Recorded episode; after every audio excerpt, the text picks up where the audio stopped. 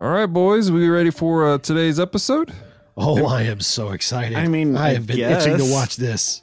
It's uh, you know, I'm s- I'm still waiting for the hooks, but I'm open. the hooks aren't already in you, man? Come No. on. no, What? Well, I'm the just bear's kind of joining us. blasé. Blase. You're a blase. Well, the Yeah, well, you're a today. blase B because I'm ahead of you in rank. Demar, are you ready for today's episode? Which episodes are we watching? We're doing episodes five through, or I'm sorry, six through ten. oh, there's a I'm lady so on deck. excited. I'm glad I took a shower. Yes. I'm glad you did too. um, uh, I'm just, I don't know how to say this easily for you gentlemen. Um, we may have to have a conversation regarding coping skills for the next episodes, which you are about to partake in. Oh, so Um, it's that awesome that our heads are going to explode, right? well, something's going to. Something's, yeah. It's okay. I already Let's take just say- antidepressants. You know, if you need to cry, you know, we understand. I was born okay. without It is okay. lacrimal glands, so I'm incapable of crying. Okay. Oh, don't worry, we'll Po- find- Poofy, Poofy has actually been happen. trained as an emotional support dog. You're going to So- need him. This is going to be interesting today. good. You might take a gas mask in there.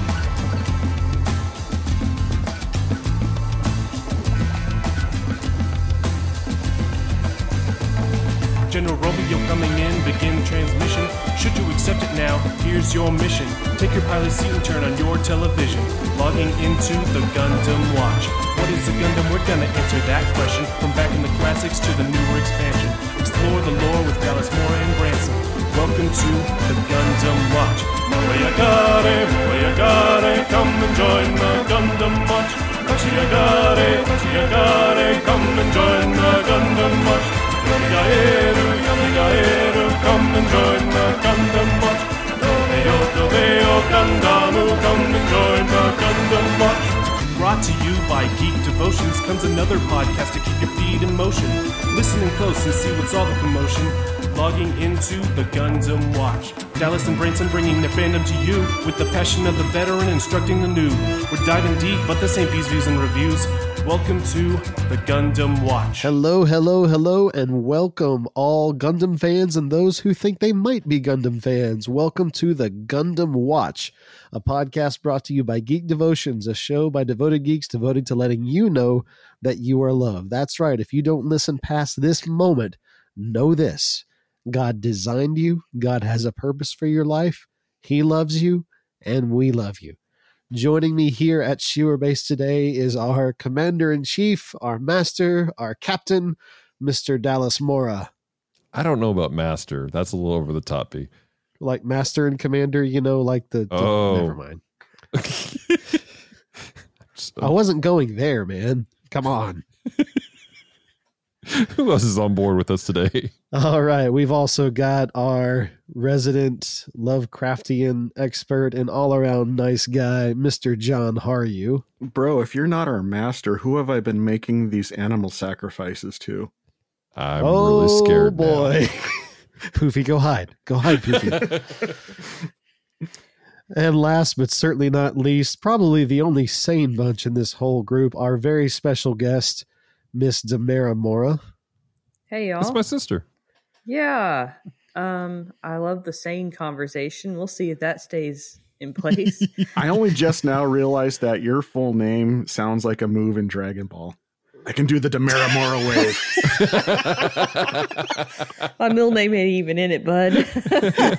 Damara Mora. It's fair. It's fair. Look, I have magical powers, okay? We're not supposed to be sharing that with anyone. It's true. She does. All right. Well, I'm excited about this. Uh, I hope you guys have been excited about this, about the show, um, about watching Gundam. I know John has some apprehension last time. Um, I want to say this real quick. Uh, this is special to me because we're going through Gundam Wing, uh, and this is a, something that's very special for me because this is something that Mary and I watched together. This is something we shared, and then we're going to share with my with my friends. So I'm excited about today. Um, so um, yeah, this is gonna be fun. Um, bring your tissues. I don't know, not tissues. You're just gonna have a lot to think about. It's not really a cry fest. Um, Is it John? as bad as Soldiers of Sorrow? No, I don't Is think it so. as bad as G Savior? not that kind of bad. You're gonna have an emotional response. You just won't be in tears. Yeah. Okay. Well, that's all right. A little That's bit of Marissa. emotion is healthy every once in a while. And Yeah, we, we checked, this John. Your insurance is going to cover this.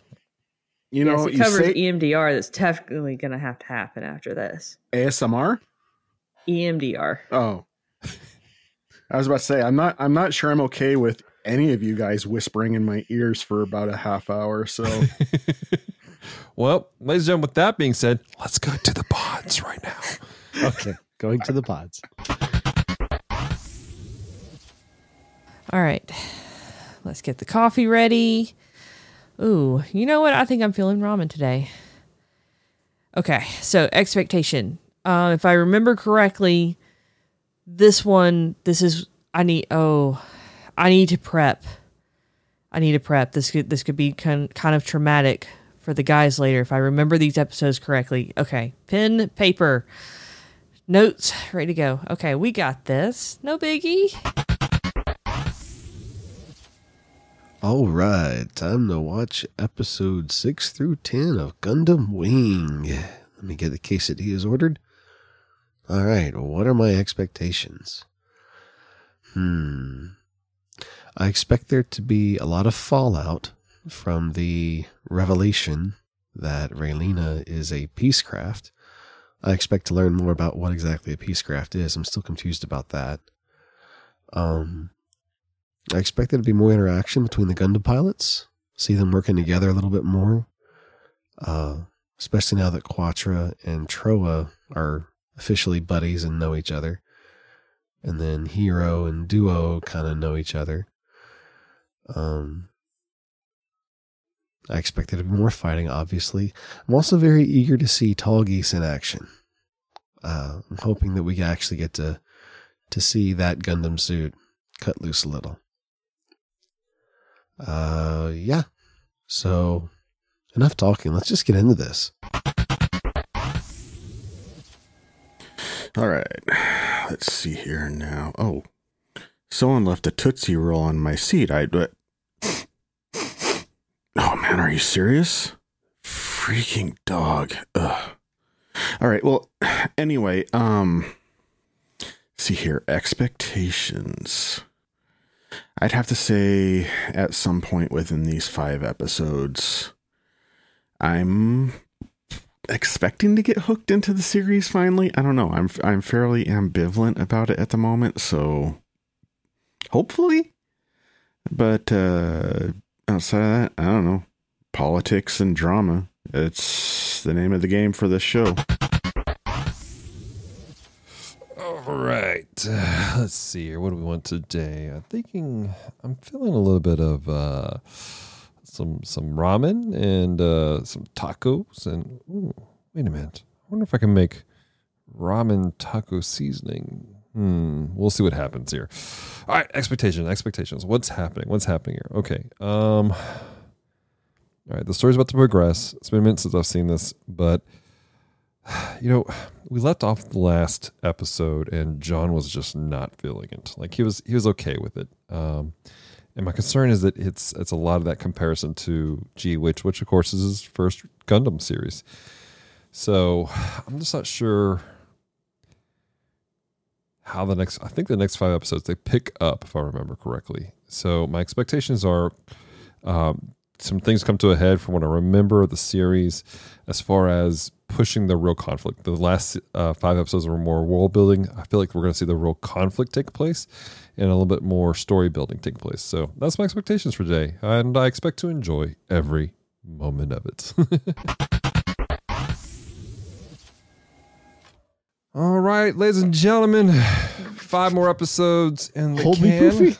Hold me. Hey Branson, if you're if I'm not mistaken, I think Poofy left a Tootsie Roll in my pod. Oh, well, you like chocolate, right? Yeah, you eat it. Yeah. At least it wasn't a crunch bar. For an emotional support animal, kind of forgot they may have some trauma too. Whoops. Doggy therapy may be needed. Yeah. Ah. All right. So we are we just got out of the pods and um, we watched five episodes six through uh, ten. Um, and it was a it was a run. It was a it was a good run. I've enjoyed it so far. Um, but we want to give you guys um kind of a flyby. Just we're gonna walk through each episode one by one, kind of digest it. Branson's over here. Um, do you have hives, Branson? What's happening over here? I, I just, you know, I, you were right. It wasn't as bad as Soldiers of Sorrow, but well, we'll wait till we get to the episode and we can talk spoilers before I get into why I'm upset. All right, well, let's jump into it. Episode six. It was a great episode. Great night. It was a great time. Great party. Uh, our great name. It was called Party Night. In episode six, that's just kind of a quick, brief description. Uh, in the wake of the assassination of Vice Minister Darlian, Relena is having to come to grips both with what's happened to uh, what what has happened and the newfound truth of her true identity as Relena Peacecraft. While coming to the grips with the with this, she confronts Heero, letting him know that she is on his side in this war against Oz. Oh, Oz, not being a group to leave loose ends, plans a surprise attack on Relena's school in order to assassinate her before she can reveal the truth about Lady Une. Heero, thinking that he's the target, jumps into Zero One and uh, to fight. Amid the fight, he finds himself drawn to protect Relena. The attack is called off, however, as a, uh, as a personal favor for Zechs, suggesting he is a relative Relena's of some sort. All right, guys. So, what did we think of Party Night? I Can I think make a that. comment? Go ahead. I'm going to go first today. Okay. For starters, on what universe does it make sense to attack a school? I mean, you got to be seriously messed up Well, to send yes. a bunch of giant robots to demolish a school. I mean, come on. But I think that I think that's what highlights the evilness and the um, deceptiveness of of Treize and Oz, because the whole plan was to frame it as a colony uh, a terrorist attack. Well, and yeah, I know that. But I mean, the first thought watching that episode, you know, in, in 2023, not in my teenage years, was I didn't think twice about the fact they were attacking a school. And this time I'm like, that's a school. Hello. Yep. Branson, what were your thoughts on the episode, man? Uh, I, I had a couple of questions. Uh, Relena, she's an interesting character, She is. but all of a sudden she's like tough. I mean, she was all boo hoo, daddy doesn't have time for me. And then she was, oh, you know, I really like Heero and Heero doesn't like me back. I'm slightly obsessed with him. And now she's like, I'm the go to person that tells everyone what to do when explosions are going off around me.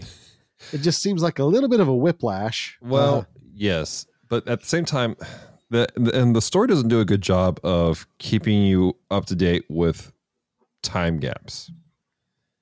So the assumption is from the opening scene to this, it's been a couple of weeks for her to start, you know, go through some counseling or something. I don't know, but Uh. finding that resolve of, you know, these people came after my dad for a reason. I'm going to live up to what my dad, adopted dad, had tried to instill in me, type of thing. yeah. And that again, that's a part of that. That is legitimately a flaw in this series. If you do not pay attention to the announcer, you miss the fact that you're skipping weeks and months. Oh, I see. And my, my second question about that scene specifically, um, Heero is leaving the school. He, he's getting ready to, you know, pack up and ship out. He just happens to be, I think it was a dance that he was there. It was like, a, it's your last night here, just enjoy yourself. Mm-hmm. And then the mobile suits attack, led by Lady Une, and all of a sudden the Gundam shows up. And no one's like, hmm, Heero is here. The Gundam is here. I wonder who's piloting the Gundam.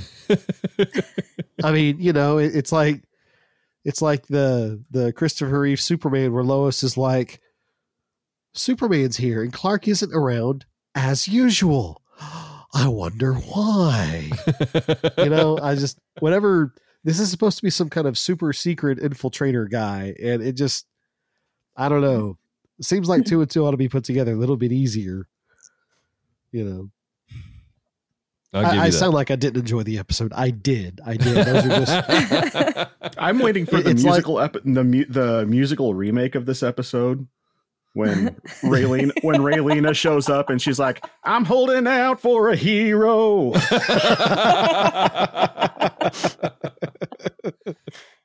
Jeez, Damara, you started laughing early into that bit. I Yeah, just saw think, where that was going. I think I was you on that same line. I could hear the song in my head before you said it. Right. I, I think I think you're looking at my notes, you cheating cheaterton. well, you should have put it in Japanese on my screen. I'm just kidding. no, I do want to point out though, to kind of like a reminder about Relena is that we kind of step into a piece of her life when Mhm. she meets like the first guy that seems to turn her head. Mm. But she's also a leader in the school. She'd been a leader in the school before she comes back. So for everyone to look up to her, she's kind of stepping back into a role she's already been in for a long time. Yeah. So Oh, we okay. miss that character development from before the show starts. And we pick up when she decides to act like a girl. Not no. yeah, Very extreme girly girl. Let me put that out there. Extremely Yeah. girly girl. yeah. Not just mild, Which- but like Which makes Ridiculous. later events that we will discuss in future episodes really seem like I. It, it caught me off guard, but we can discuss that when we get to that episode. Can I just say that it's a little bit disturbing that Relena is so the like the one guy that she's like, yes, I want this is the guy that keeps pointing guns at her. I mean, what does that say about her as a as an individual? Like, I think she's broken. You know what I mean? Like, Well, I mean, you may not be wrong about she's probably suffered quite a bit. Again, she just discovered that um, she's adopted, uh, that her entire family was murdered, and she may have been really young when that happened. But I mean, that stuff leaves a scar even on small children. I mean, there's been studies about kids who have, and the American can uh, confirm or deny this uh, and correct this uh, later, but or right now even. But there have been studies about like babies who are suffering from like PTSD and other things from stuff that happened to them and when they were even younger. so And what you're saying is having a gun pointed at her gives her a sense of home. I mean, when your when your home's invaded, I guess. I don't know. Everybody turns and looks at killed. Tamara for this. Like, can you can you enlighten us on the psychology of this? well, I mean, I want us to think about it this way: as you go your whole life where everything is pristine and perfect and constantly handed to you, you end up craving something that is adventurous. And in her very messed up brain, she's grown up in a household of complete pacifism. There are no guns, there are no nothing. So her version of rebelling is liking things that are more adventurous, that are farther out there. And he clearly had the passion to do this even though she didn't comprehend it or understand it in the beginning, she's craving that adventure, something that's outside. Because I don't think she fully comprehended the depth of what pacifism actually meant, like her parents were teaching. I don't think she, I think she was just taught she just assumed, okay, that's how it's everything's supposed to be. So I don't understand why everyone else is this way. So she wants to know that side. But unfortunately, she's a teenage girl. And I'm sure, because when I was growing up, you know, the whole bad boy image was supposed to be the greatest thing in the world and everyone wants to tame the bad boy and i am more than sure that's where her brain is at in this show I don't know. All I You know, know- is that I just wish Heero would shoot her and get her over, get it over with. Wow. Dang. wow okay Tell us what you really think, John. I just did. I am so sick of hearing her and being like, Heero! And I'm like, he's not that into you. Until he like uncontrollably tries to save her. Yeah. Yeah, That, that, uh, that felt i love their response to that simultaneous That is- response of Ugh. I, I- at that point, I think I just stopped trying to make sense of the show and was like, let me just enjoy the fact that the Gundam's fighting fighting mobile suits. Just I- forget about why. Let's just enjoy it. I think part of it though is that this was the episode where I was able to determine I just don't like Heero as a character. That's fair. Mm. I don't Yeah. like him as a character, and I I'm sorry, Dallas, this is gonna hurt your feelings a little bit. I do not like his Transformer Gundam. I do not like his Gundam. transformer gundam Why does that hurt my feelings? because that's you you said that was like your favorite Gundam in this show. That was my favorite job. Look, I'm just saying. I think the only thing that hurt him was when you said Transformer Gundam, and he thought Transformers, and I think that's the only part of that whole sentence that he was hurt by. So, so John, I know that Branson and I look similar, and people have uh, accused us of being brothers, but That's I'm, true. I'm not. That was that was Branson's pick, not mine. Oh, really? I thought you Yes. said I thought you said you like zero one. His favorite was Tallgeese. Oh, gross. Never mind. yes. Zero. Although, well, once again, we'll have to get to, to later episodes. I did change my mind, but we'll get to that in, a, in Yeah. another episode. But, well, but I, of, I'm, of some, speaking I'm of the pilots, enough of it. Yeah. yeah. Speaking of the pilots, we also had this little uh, side story of uh, Trowa uh, joining up with the circus, and we see this whole little thing where um, he's basically the the the the pincushion for the knife thrower, and she's like, "This dude just wants to die. Like he just doesn't care." And I, I appreciate that scene because I really did like like you get a more of a feel of, of of the mindset of this dude. Like he's just cold. He's just like, Yeah. And I Maybe- actually like how it threw off the what's her name, Catherine, the knife Yeah. thrower. Like his stoicism actually threw her off and made her miss and cut him. mhm. Like she's so used to compensating for people who want to live that the fact that he doesn't at all actually puts him in more danger, Sir, with which I thought was a neat thing. With the edge lordiness that he was exuding through that episode, I'm not convinced that he doesn't already cut himself. So I, he wouldn't be bothered by that at all. Well, Yeah. and and we I, I think we got into this I because um in the last episode I can't remember now it's been a minute since we we we talked but his backstory he has been known nothing but war and death literally since he was a child. Uh, his family was murdered and he was basically taken in by mercenaries and he was a merc starting from the age five. And so Yeah. this is all he knows is death. I mean, I don't like his character either. I, I'm, I'm just saying, like, and it, it, it it's unfair of me to say that because, but it's like mm-hmm. the dungeon master in me coming out because it's just like there's people who play characters like this that are that we refer to in the in the gaming industry as edge lords, where it's just like I am incapable of feeling because my family was murdered by a band of orcs. And I have to cut myself to make sure I can feel anything at all. I do not fear death, and I am only looking for my next release when I can watch the life flow from the eyes of another dying victim. I mean, I'm bored of your, the speech you're giving me right now. What? okay. I'm bored of the speech you're giving me right now. well, it, it, it- and it's just like that to me. It's just like, oh, this is Yeah. so cliche, and it's just like, I I know that the writing in these shows are supposed to be a little bit, are supposed to get a little bit deep, and I'm just waiting for this character to bloom a little bit because it's just like, right now, I don't care about Right. him. It's just like that character can die, and I don't think the show would be missing anything. Well, what is something Ex- about this ex- episode you except have for liked? except for except for Quatre, who Catra. whatever. It, I I read it on my screen and it's spelled Q U A T R E. It was pronounced Catra. Catra. Whatever. Quattro. I'll call him that. Quattro. That's from Gundam Zeta.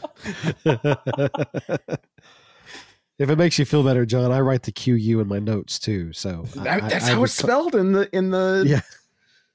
Yeah. I feel completely inadequate right now because I have zero notes on any of these episodes, and I'm sitting here trying to bite my tongue Well, not to reference a later episode. You're You'll more familiar with the material. You don't need notes. John and I, this is our first time seeing it, so don't, don't feel bad. So Well, tell I me something you did like, John. I mean, I'm always I'm always down for duo. You know. Yeah. DFD man, that's that's that's me all the way down for duo. Uh, So give me- what what about Duo in this episode struck you? I don't know. I don't. I didn't write any notes down for him. Um, Because it's duo. This is his favorite. That's Yes. why. He's the It- comic it's- relief, but also the realism episode, person in the episodes. I don't remember him in this episode. I don't remember him in it- this episode either, to be perfectly blunt. But I think he was the one that tried to convince Heero to actually, like, you know, enjoy the dance and go that's to the dance for a That's little right. bit. That's right. That's right. yeah. yeah, Uh, actually act like a teenager. Yeah, That was- and, and Mine's what, I, not what until I- like episode like nine. are you sure? That's in my notes. Oh no, you're you're right because that was when they were in the. uh That's when he went to the other school. Yeah. oh Um, yeah. Crap. but okay. I mean, as, as far as what's in this one, mm, I enjoyed the action. Yeah. yes. I, I I enjoyed seeing the double cross and watching the watching the Oz people be like, "Wait, there's two Gundams." um, you know, and and for as much as I've kind of crapped on this episode a bit, or at least Heero, because he's a terrible character, and so is uh, and, and so is uh, what's his Trowa. face, Mister Mopey. Um, uh, this was the episode that got its hooks in me. I don't, I don't know why. Like this is where the series finally was like, okay, this is interesting. All of a sudden, I, Um, I'm legitimately curious as to what about it grabbed you though, I don't know. because maybe it was seeing maybe it was seeing um maybe it was seeing Heero point a gun at Relena for like the fifth or sixth time um We're gonna test we're your gonna mental get health phone later, calls about sir. this episode. Is that coming. John guy okay, Dallas? No, the his NSA hospital thoughts already we've listening to admitted this him to the conversation. hospital.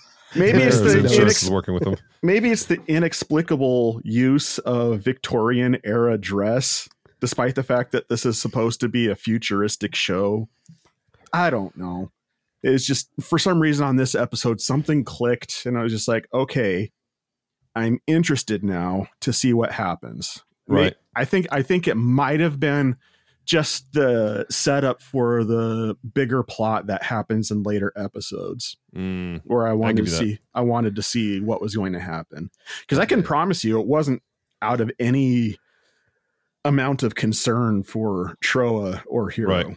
because I I am done with those characters. I gotcha. I gotcha. So I gotta be honest. I think that this episode, I think what actually got you is because it there's a lot of foreshadowing of what could happen. It begins to open doors that could Mhm. expand the storyline, like identifying Relena's actual bloodline a little bit more and the Mhm. connection to someone that is definitely far opposite of what she is. Is I don't think that happened in this episode. didn't it? Mm-mm. At the Yeah, end, I have I have written where in she my gets stopped. Nope, because I have I have notes when that pulls out. uh, That happens in episode eight. they yeah no uh It's but in this foreshadowed episode though that in this episode Lady Une's attack is called off and we find out it was called off by Zechs. But they don't And say it- why. As a well, right after though, Treize goes. So it's true. He may actually have a living relative after all. Oh, yeah, Trey. I didn't. Yeah. I didn't. I didn't catch that. It's like a one-off comment at the very end of the that's episode. that's the thing about this show that I've enjoyed that uh, I enjoy and get frustrated. You have to pay attention to everything people say because it moves so fast. You Mm-hmm. miss stuff. Like that's one of the things I appreciate about. Cause, um, I can't remember if I said this on air or not. I'm reading through um, uh, Endless Waltz, A Glory of Losers, which is a complete retelling of this entire series, which includes all the side material included into it. And it fills in these weird ga- ti gaps and time jumps where you're like, things just make sense all of a sudden. Uh, with this series, though, you really do have to zone in on what people say because it's so quick. These offhand comments that they they change the narrative so much. and they aren't really they aren't even offhanded it's you can tell they took time and effort into every word that they used Mm-hmm. so you have to be completely locked in to catch every detail but there's a lot of foreshadowing in this. Even with Trowa she compares him to the eyes of the lion. Mm-hmm. and it's a caged lion we're looking at. So it's a foreshadowing of you have no idea what's coming back behind Trowa. There's Mhm. a reason he acts this way Yeah. I'm so sad, and everybody is just out to get me. And all my! but i don't God. think he's sad that's the thing Life has no meaning, and I'm just ready to die. And your knives don't scare me at all, and you can murder me in front of everybody, and it's okay. Well, we've heard enough complaining today. Demar, why don't you read the uh, the synopsis for the for the uh, episode seven scenario for bloodshed? Okay. So Treize sets up a trap of sorts for the Gundam pilots. He leaks fake information about meeting with all Oz officials taking place at at an airbase. The Gundam pilots recognize this as their opportunity to take out Oz and all take the bait and attack. However, this was not an Oz meeting, but rather an Earth Alliance meeting. Um, an Earth Alliance meeting that was meant to be call- meant to call for the disarmament of all troops and a call for peace. When the Gundams attack, Treize offers special transport for the leaders of the Alliance to get them sa- get them to safety. At the same time, Oz troops work to overthrow Alliance leadership on every major base across the globe, effectively becoming a world power in hours. Amid the battle, Heero sees the Oz transport and destroys it, not realizing it is full of Alliance leaders.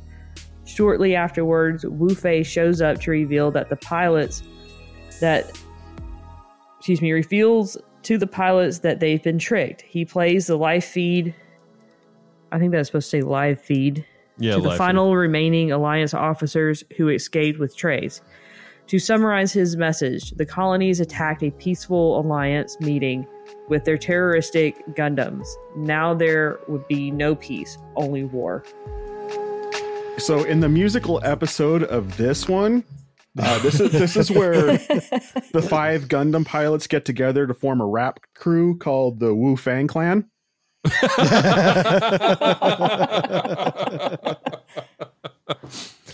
oh my gosh. I'm gonna work on merch for that later. oh my gosh.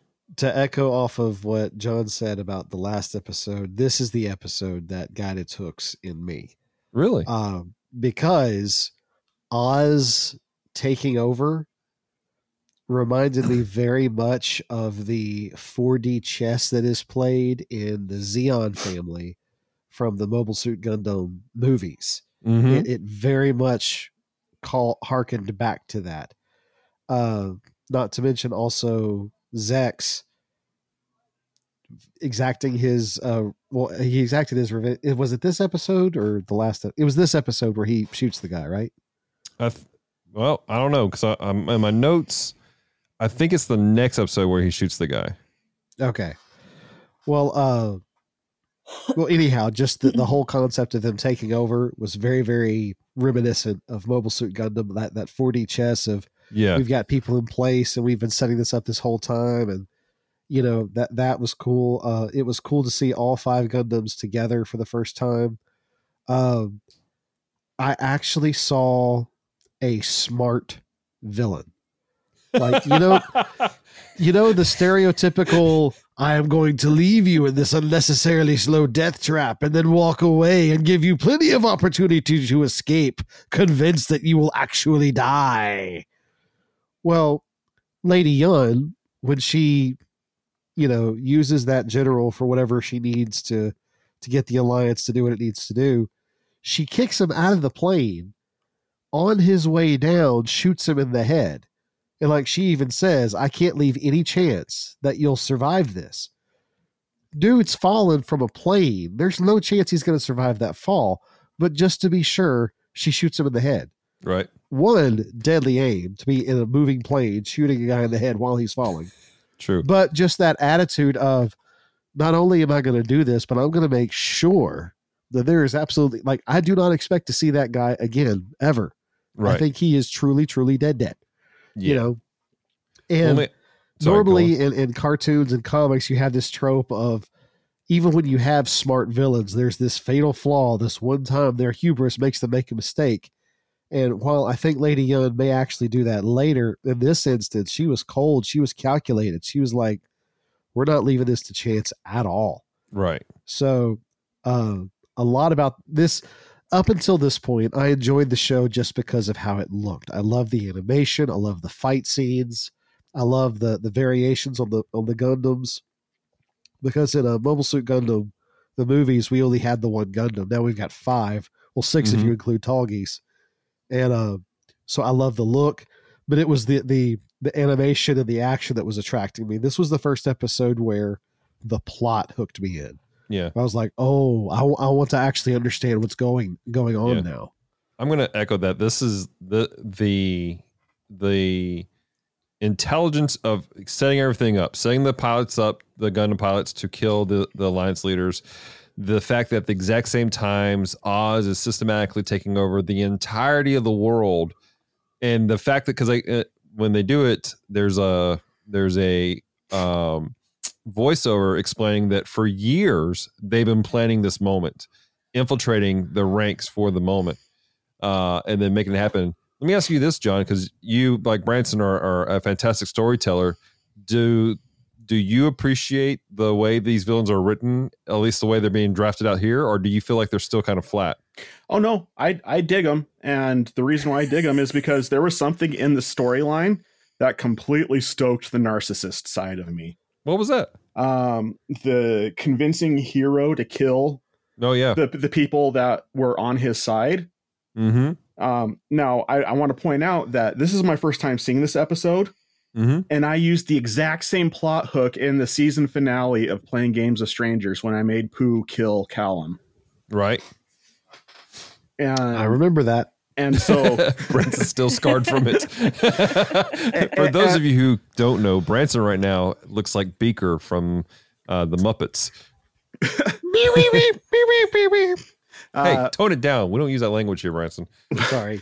but uh, he, that wasn't him meeping. That was the censorship button getting pressed as he was talking. Uh, no, but uh, it, so I mean, I'm just watching this. I'm like, wow. I thought of doing something like this, completely absent from this, and I'm. This has me so hooked right now. It only confirms the fact that I made a solid plot choice because this was a solid plot choice. I Mhm. mean, don't get me wrong. Suddenly, this is where the five of them get together and they're a big family now.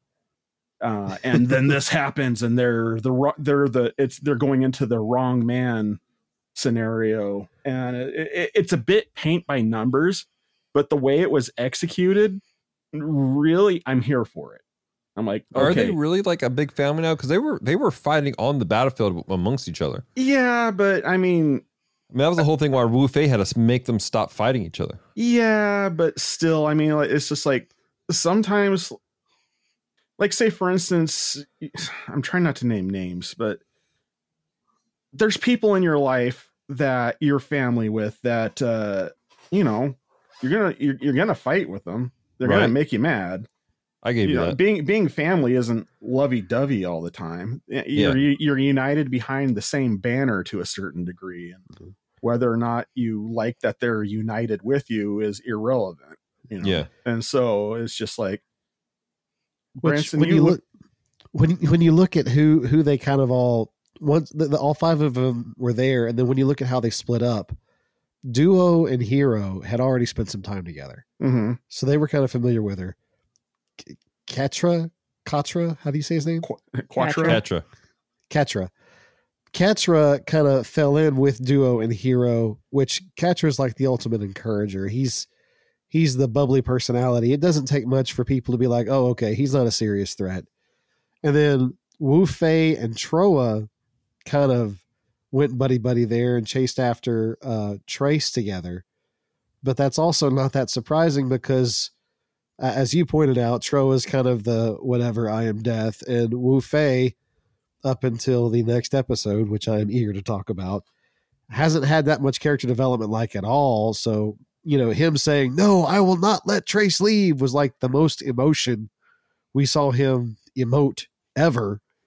So when you look at kind of how they fell in line, it it also you, you see a family dynamic. It's like, okay, we're the we're the side of the family that kind of gets each other.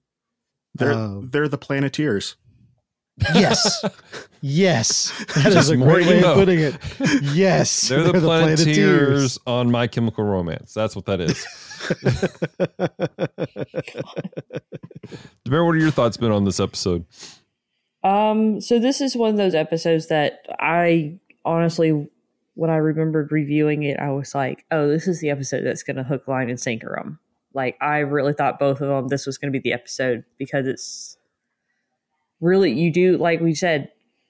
Trace, you see his brain like in full force. Mm-hmm. You know he had to take a lot of time to plan that out to absolute perfection, and you start seeing that that underhanded view of what's happening Right. is going on. Um, I'm starting to bite my tongue again because I'm afraid I'm going to let something out that I can't let out because it's really far out there. So I'm going to behave. Sorry, Just we had tacos. We need to talk about what you put in your tacos, sir. Some of it may not be classified as healthy. Okay. um, no, I really this was the episode that I really thought was going to get everyone's attention. If it you Mhm. weren't attached yet to the series, this is the one where you find out, okay, this really is something that you can be any age and get hooked on this Mhm. show, and it really is any age at this point for this. I really, I really think that you were probably right when we were talking about episode six. Uh, It was the foreshadowing for seven that was happening in six that that is what got its hooks into me. That makes sense. Yeah, I'm kind of ready for y'all to see the extra character development that happens with people like Trowa. Um, I want it because I am so sick of the edge lordiness that he's exuding at the moment. so I what I would caution is keep in mind that every character in Japan, they have the storyline in their head before they start really putting stuff together. So there's a lot of behavioral responses that in real life, that is how someone would respond if you went through some of the things they went through. Mm. And so it's if you keep that in mind every time you watch them, especially people like Trowa and Wu Fei, there's a reason they are built that way. You see a lot of cultural influences on why they re- respond a certain way. Um, so I think as you go along, you get a chance to see that, you'll kind of crack through and you'll kind of see, okay, there's a lot more to this. Mm-hmm. Definitely.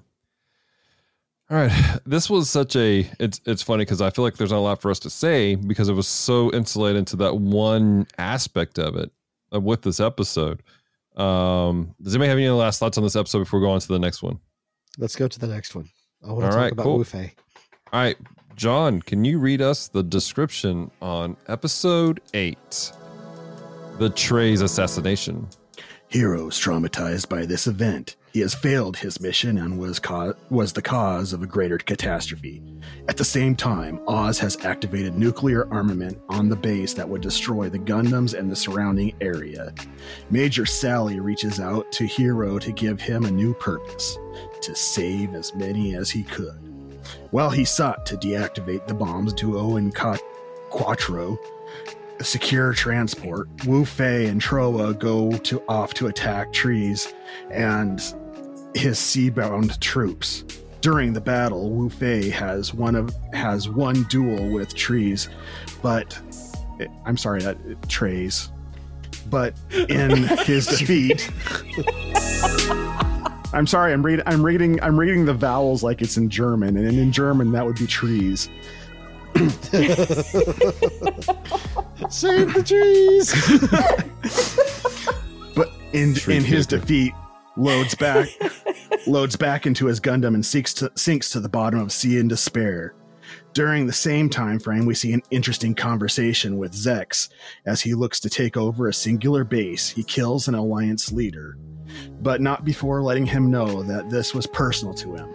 This alliance member was personally responsible for the murder of his, the entire Peacecraft family. In a meeting with Trays, we learn that Zechs is, in fact, the long lost son of the Peacecraft family, Milliardo. Zechs, however, will continue to hide his face and name out of shame for abandoning his family's ideals. All this and more on the next episode of Gundam Wing. All right. so, um, nobody really important to talk about in this one. So let's go and go hush, to the next episode. hush, hush. What's- Let what me now give you my 24 page dissertation on why Wu Fei is now my favorite character. Okay, Oh, so and I will tell you, and I will rebut that by telling you why he is the biggest idiot. and Branson, when you're done, I'm going to give you some backstory on him. When you're done, Okay. Okay. So Wu Fei's doing his thing, right? He and Trowa are attacking the fleet. They're going after Trace like they said they would. All right. And then we have a situation where Wu Fei in uh Nutaku, is that his Gundam's name? his gun's name is Shenlong. Shenlong. Why does why does he keep calling him Nutaku? I'll explain that here in a little bit. Oh, okay, okay, okay. He calls All him right, so- Kotaku. N- Nataku. Nitaku. Kotaku. Nitaku. All right, so in Shenlong, he, he attacks the boat and he's standing there, and Trace pulls out a sword. And I'm sitting there thinking, oh, I know what's about to happen. And sure enough, Wu Fei's like, very well, I accept. And he pulls out a sword, opens up Shenlong, and goes and fights him face to face. This is a duel of honor. Wu Fei, it's not enough for Wu Fei to win. He has to win the right way. It's not about I'm here to kill Trace, let me just blow up his boat. No, he has challenged me to a duel, and because of my honor, I can't just blow him up with a with a WMD or whatever. I have to fight him face to face, man to man. And while I get that's not the most efficient way to achieve a mission, I love that about his his character is that he is so honor bound that he will deliberately take the hard way around because he is faithful to his ideals, he's faithful to his rules. He's he's a lawful good. And the great thing about lawful goods isn't that they're lawful good, it's that you constantly put them in situations where they their rules are challenged. You know what he's Case not faithful point. to? What? His cause. Mm, But but see that's the thing. His honor is greater than his cause. Then It's that's not- then he's a poor soldier. Poor soldier but honorable man. This this this, this is this is I feel about like the you know duel's about to break out right now. And I need to duck and cover. I'm going to call for the Hey, medic. John, just just a heads up. Brent is not above stabbing somebody in the neck. that he was an practice. accident. he may have had practice. I believe he Yeah. knows what to do with the bell guard as well. so so that's what I love about it is is that he is is honor and I think that's actually why in later episodes why he's not there because he wrestles with I followed the rules. I didn't get the outcome I wanted. Because he loses this fight. He doesn't win. And he has to wrestle with that. He has to come to terms with that.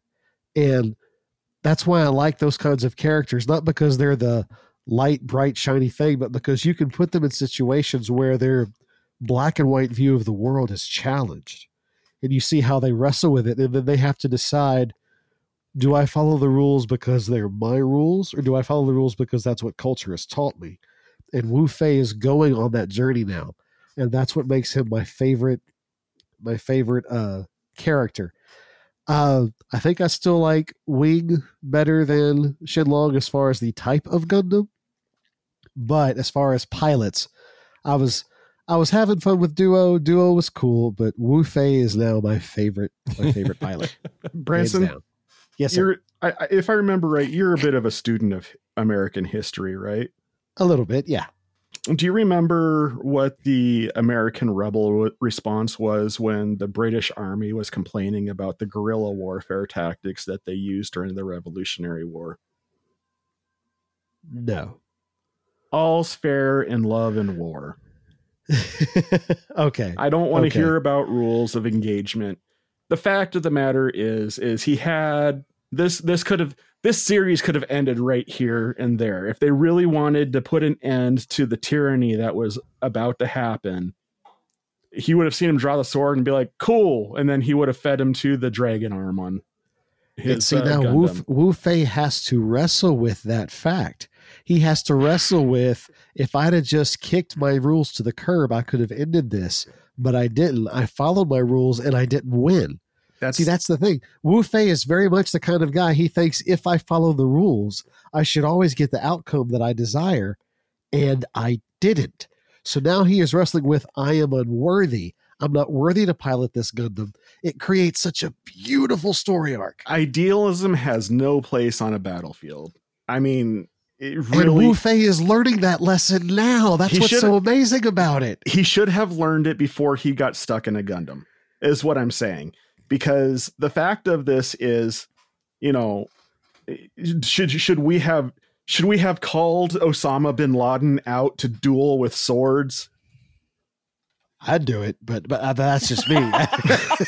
Should we have should should should we have had a Wild West uh, showdown in the middle of the street with Adolf Hitler?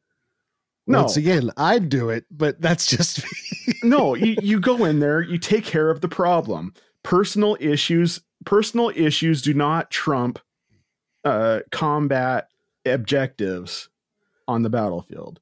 That's just basic, basic. And Okay. the- the- the- you- you, and you have to think of it like this: for every person who is victimized by trees going forward, part of their Trace. blood, whatever, Trace. Whatever. blame blame my German friend that is helping me out with youth group. Uh trays, whatever. Every victim, every person who is victimized by trays going forward, their blood is partly on his on uh Wu Fei's uh hands now because he had the opportunity to stop it at the root rather than what he ended up I'm not doing. saying I'm not saying you're wrong. What I'm saying is what you're discussing is exactly what Wu Fei is thinking right now. He's wrestling with that. He And should have that's thought what about it. his story arc. he should have thought about it before he was he So- tried to let's let's have some context of Wu Fei. Wu Fei is a um wait i got i got to understand to why we it. just killed Damara because I'm I'm putting a stop to a, a fight because I don't want to spend another hour podcast with you guys yelling about Wu Fei and whether or not he's a wuss or not. So i'm not saying he's a wuss i'm saying he is a bad soldier so here's the here's the deal. Here's here's some Wu Fei stuff. Remember this: we're, we're dealing with cultures, and they wrote some culture stuff into this.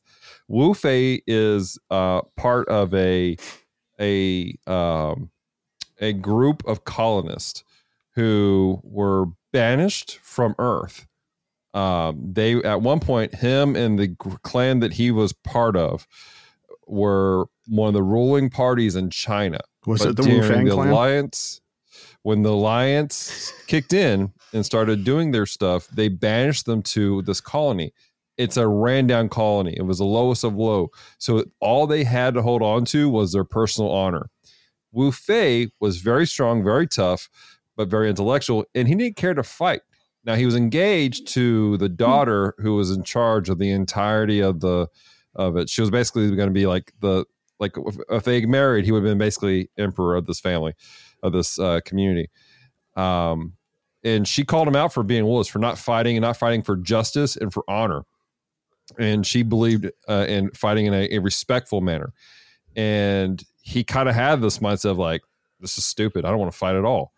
And in a fight, there was a battle on the colony. They were actually going to gas the colony. The entire colony was going to be gassed and killed at one time uh, under orders of the alliance. And so she fought to save it. He jumps into Nataku, uh, I'm sorry, Shenlong, to save her because she can't handle a prototype mobile suit uh, that was an experimental Leo called the Tallgeese. And she is Oh. not handling well. And he she ends up dying in the process of everything. Her warrior name is Nataku Ah. So he flies this machine. Now the machine's called Shenlong. Uh, Master O, who was the guy who built it, who allowed him to pilot it. He goes, "Well, look, Shin, you know, you're not really built to handle Shenlong." He's like, "No, its name is Nataku. Her spirit will live in this machine. I will fight her way. I will fight the justice that she seeks out, that she sought out, and I will work every day to be worthy of piloting Nataku." So when he's sinking down the bottom and he's talking about I'm no longer I'm not worthy, he is feeling that he has failed his fiance because he was unable to kill Trace fighting. You got me saying the wrong way. Trace, not Trace. He was unable to kill Trace fighting honorably. And so See, that's uh, the deal. You just made that's, me love him all the more. That's the internal conflict that he's dealing with. you just So- I'm just going to point out that I still have the eye roll from one screen, and I have the grin of I have been proven right on the other screen. oh my gosh! So before we go on to the next episode, um, I want to talk about the. I want to give Damara. Actually, Mary, what were your thoughts? Because uh, you haven't had a chance to talk on this episode um, I because don't. there was a lot that happened. I mean, there is a lot, and it's one of the first times you really get a full view of Wu Fei at a stronger level. It's not so much, oh, here's your cameo, and that's the end of it. It kind of Mhm. makes you want to think more about who is this person, you know, it's more kind of a better introduction. Uh, I think there's other episodes to come that kind of explain him a little bit. Mhm. He is not my favorite character. He's one that I wanted to punch in the face Yeah, Thank me you.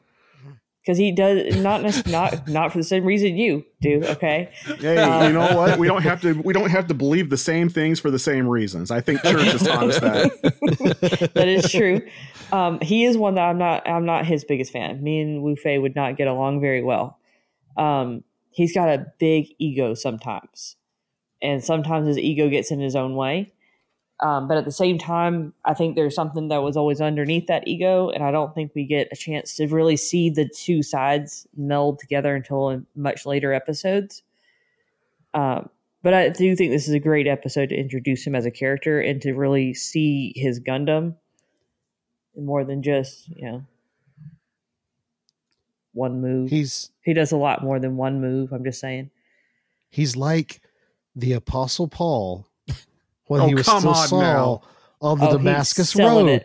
He, He has zeal for his way of life and has not yet met the Christ yet. Losing to Trace is the equivalent of the Damascus Road experience.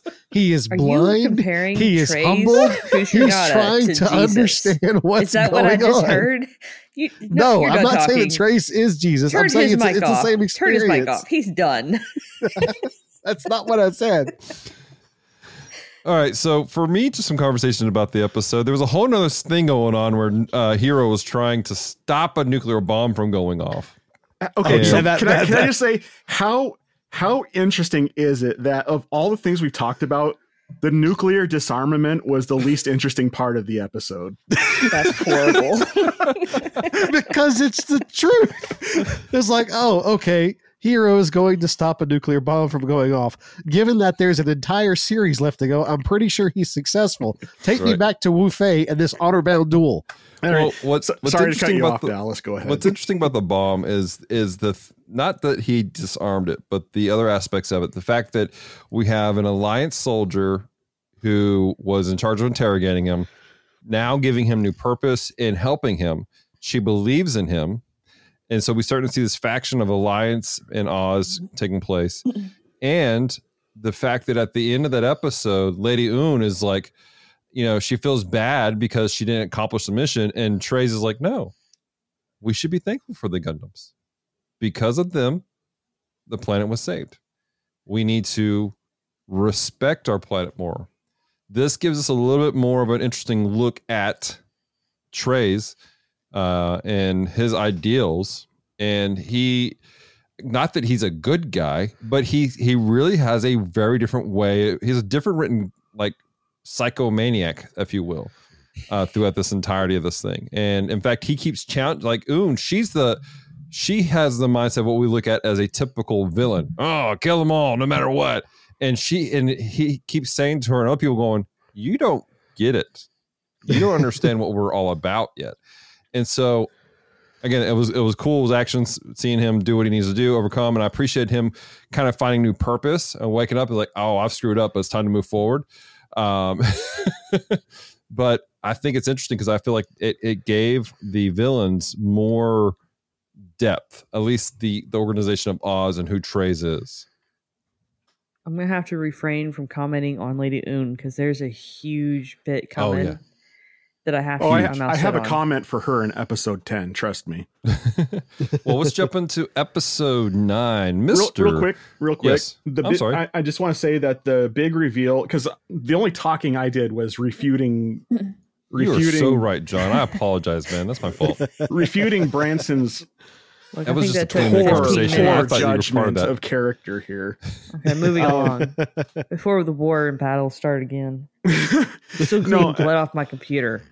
No, I, I, I will say that there there is uh w- one other thing we only just briefly touched on that uh, finding the confirmation that Zechs is a peacecraft hmm that happens in this episode is some super tasty drama that I am 100% here for. I'm actually excited to hear that because I, I I felt that you were kind of meh about the whole peacecraft stuff and the Relena and No, and, Relena and as a peacecraft, I didn't care. right, But Zechs, as Zechs- a Zechs as a as a Peacecraft. That was mm, no, that was that was tasty. Uh, watching him shoot that guy in the head, I'm like, yes, more of that, please. And then There's only one guy. you know what I mean, dude. Come on. and, and the thing about it was yes yes to all of that home and was this the episode where he took his mask off briefly to talk to the picture i'm no, pretty sure It's, it's the next episode, I believe. okay Oh no, you're right. You're right. No, it's no, it's the next episode. I'm double checking. all right well i'm just saying homeboy's got some fabulous hair He does. he Um, does. May or may not be part of one of the many reasons I grew out my hair when I was in, in high school. And i will say that it was this episode that made me realize who my favorite character was in this whole entire show Who is? Zechs Wu Fei. My man. My man. Welcome to the club, sir. Zechs, I, I I don't know what it says about me, but I relate to him. Says the same thing about me. I relate to him more than I do than anybody else in this in this uh, series. Don't get me wrong. Like I got I've got a raging bromance for Duo, Mm-hmm. but Zechs is the guy that's just like if I was to assert myself into anybody in this show, if I was just to be like that's that if I was in this show, that would be me. It'd be Zechs all day every day. Nice. Very nice. Well, with that, Branson, will you please introduce episode nine to us Portrait of a Ruined Country? All right. In the wake of John being wrong about Wu Fei.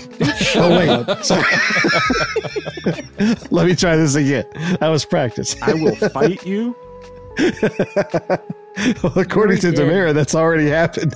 that ship has sailed. All right, here we go. Here we go. In the wake of the overnight revolt, small battles between Oz and the Alliance continue. Lieutenant Otto personally delivers the Tallgeese to Zechs, explaining that this machine is far too powerful for anyone to pilot. Zechs takes the Tallgeese and looks to overthrow the Alliance leadership in the Sanc Kingdom, the kingdom he once called home. However, while attempting to pilot the tall geese, Zechs, for the first time in years, feels true fear. The power of the Tallgeese is far too much for him and pulls out of the battle for a time. Later, we learn that the immense power of the Tallgeese actually gives Zechs a heart attack. However, out of a sense of duty and honor to Zechs, Lieutenant Otto takes the Tallgeese on a suicide run to make way for Zechs to fully take over the Sanc Kingdom. Amid the turmoil of these battles, people are beginning to realize that Oz is just as fearsome as the Alliance. Treize is glad to hear it and wants to capitalize on that sentiment to keep Oz strong. All right. So this is the episode where uh, the Tallgeese is um, presented a lot more. Not fully, but it's it's teased. Now, I just just because I, I like to get you guys' opinions. When I mentioned the Tallgeese is my favorite mobile suit, um, there was that expression right there. Um, what were your thoughts of this mobile suit with this uh, this this little pretense? the idea that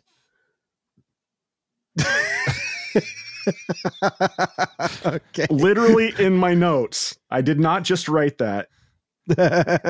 Read it for us, John. I can't read the go last ahead word. And, go ahead and read it, Brandon. I really don't can't- read it tall loud, geese It is will a hurt your dumb mech Oh, mech. I thought I was saying meanie.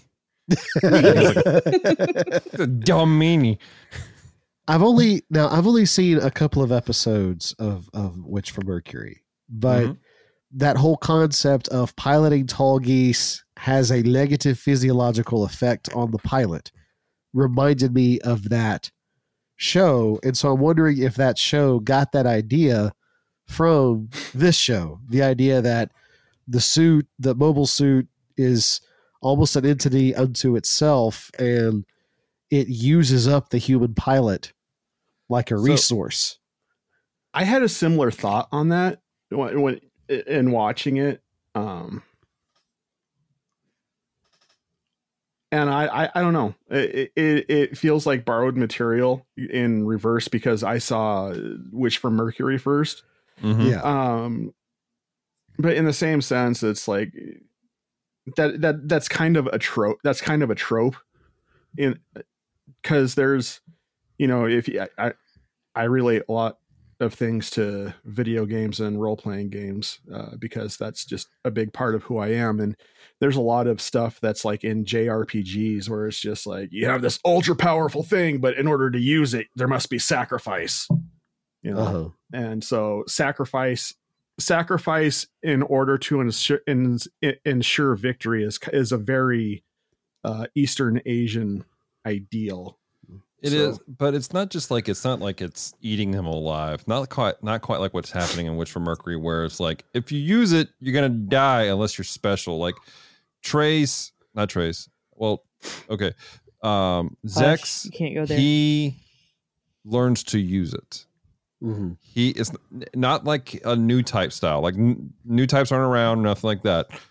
It's purely he's a good pilot, and he and he, this is actually the this is the kind of thing you would enjoy is that he learns to pilot it as a human being. He he grows mm-hmm. he gets the strength to do it, and he learns to be able to pilot and fly the Tallgeese at full strength. When you see this right here, it's that the G's are so powerful the machine moves so quickly and nimbly that he doesn't expect it. It's taking physical toll on his body. Yeah. We can't hear you, John. I hate it when you're not strong enough to hang with the G's. That's fair. That's fair. You know, in this episode, Zechs seems very conflicted. Like when he's piloting the Tallgeese, he keeps talking about how, why am I so cautious? I don't understand. Why am I so afraid? What reason am I holding back? He doesn't want to die. And- Well, well, yeah, but this comes right after he gets his revenge for the death of his family, and and I almost get the sense of like I got what I'm after, and now I'm just stuck here. Like I think he even has a conversation with Treize about, "Are you still going to wear the mask?" And he's like, "Well, yeah, because." You know, I, I don't know uh, what else to do. It's like I he's empty without his revenge mission. It, the thing is, though, Branson, he's not quite done. His revenge mission is done, and I can. There may be we're we're reading into this, obviously, but I can see there being trepidation because of what takes place at the end of this episode, where he because the he's charging into the Sanc Kingdom, which is Uh-huh. his family homeland. Right. he's recapturing the ground and as he's recapturing the ground he has to face his family and face his shame the fact that he turned away from everything his family believed Okay. because yeah. he thought it was the only way for him to save his family to to restore what his family believed Right. and so he has uh, to some respect doing this taking over made him come face to face fully with his passes as um Milliardo and understanding that at the moment he cannot be the man that he was he cannot be the type of man that his father and his mother would be proud of he is a man of war and he cannot be the man that his sister needs him to be or would want him to be but he is going to be the man that she needs him to be Mhm. Whoa, I just made a connection here. Zechs is King David. You want to expound on that, or do you want to wait till the maintenance report? I don't know that I'll remember it at the maintenance report report because this just hit me. But Yeah, honestly, eh, I'm I'm getting those vibes because he's coming in, he's reclaiming what was essentially promised to him, but he can't accomplish everything he wants to set out to because he became a man of war. The same same way why God told David that he couldn't build the temple temple because he was a man of war. Um, and he had blood on his hands, and that's the reason why uh, instead it was Sol- uh, it was uh, Solomon who had to do it. And, and uh, there, there's just some parallels. I'm not saying it's an exact one for one, but no, no, no. That's an interesting parallel. I hadn't thought about that. That's pretty good. That's pretty cool. Like Sorry to cut you off. It's just and the if I Apostle didn't- Paul. no, no. He's gonna keep working that angle. Demar, what are your thoughts on this episode? Um. Okay, so this round of watching it and knowing what is to come, the machine wise, makes you take a much deeper look at the Tallgeese Mhm. and the dynamic of what it was built as. Because I mean, this is, I mean, this is basically the first Gundam. This is the Mhm. first in-depth thing, and you don't see this reaction out of the pilots when they're in their Gundam suits. But at the same time, is an awareness or an awakening to the realization that for them to pilot these Gundams, if it, the Tallgeese is on par exactly with the Gundams, Mhm. that means you have 14 to 16 year olds piloting something at that same level of G's that gave him a heart attack. Mhm. So I mean, there's a lot of Oh, yeah, training and everything else that went to, and it's you're Yeah. you have children that are piloting this thing. Yeah. And this Um, is the raw, unrefined power. Like presumably, like it's the the the Gundams don't have the power of this, but they have more control. Yeah, well, I don't know if I think some of them. In fact, I think um, zero one is probably the closest to actually holding the same close power as the Mhm. When we start comparing them at that point. Because I think their power levels are not too far off, but at the same ti- time, I think that when they built the Tallgeese, I think they had a realization that certain amounts of power were too much in the hands of men. Mm-hmm. And so I think the Gundams were dialed down just a hair from what the Tallgeese was actually sitting at. But at the same time, again, knowing the machines that are to come, I have to stop there. I can't go any further because I know Yeah, it. yeah, yeah. I, I will say, Damara, what you just said there almost sounded like a biblical allegory as well. Certain amounts of power are too much in the hands of men. yeah. That's true. There's a sermon Yeah. there. There, there's a few. there is. That's good. I could teach my Good. I do have one one. more very minor point about this episode before we go Yeah. to the next one. Uh, I, I, a Again, question, I haven't actually. talked about this episode yet either, but it's cool. I am so sorry. No, go ahead, John. no, go ahead, Branson. so. No, no, no, no, no. You no, go no, ahead. no. Go, go ahead. Go ahead. My, say your my piece. point is not in any way serious at all. say, well, say it anyway, dude. Okay, I just I, I have a question. Yeah. Since this is Earth's future, right? Yes. Is this before Wolverine's adamantium kills him or after? Because Oh my he's clearly a butler to Quatre. And, you know, I'm surprised that he didn't use his claws a little bit more in this show.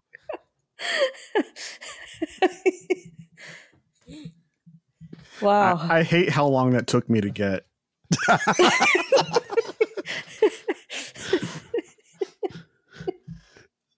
Um, I love how I was right on point. I was like, okay, I know where you're going with that. Yeah. I knew exactly who you were talking about. Damara's about. just looking at everybody's notes tonight, apparently.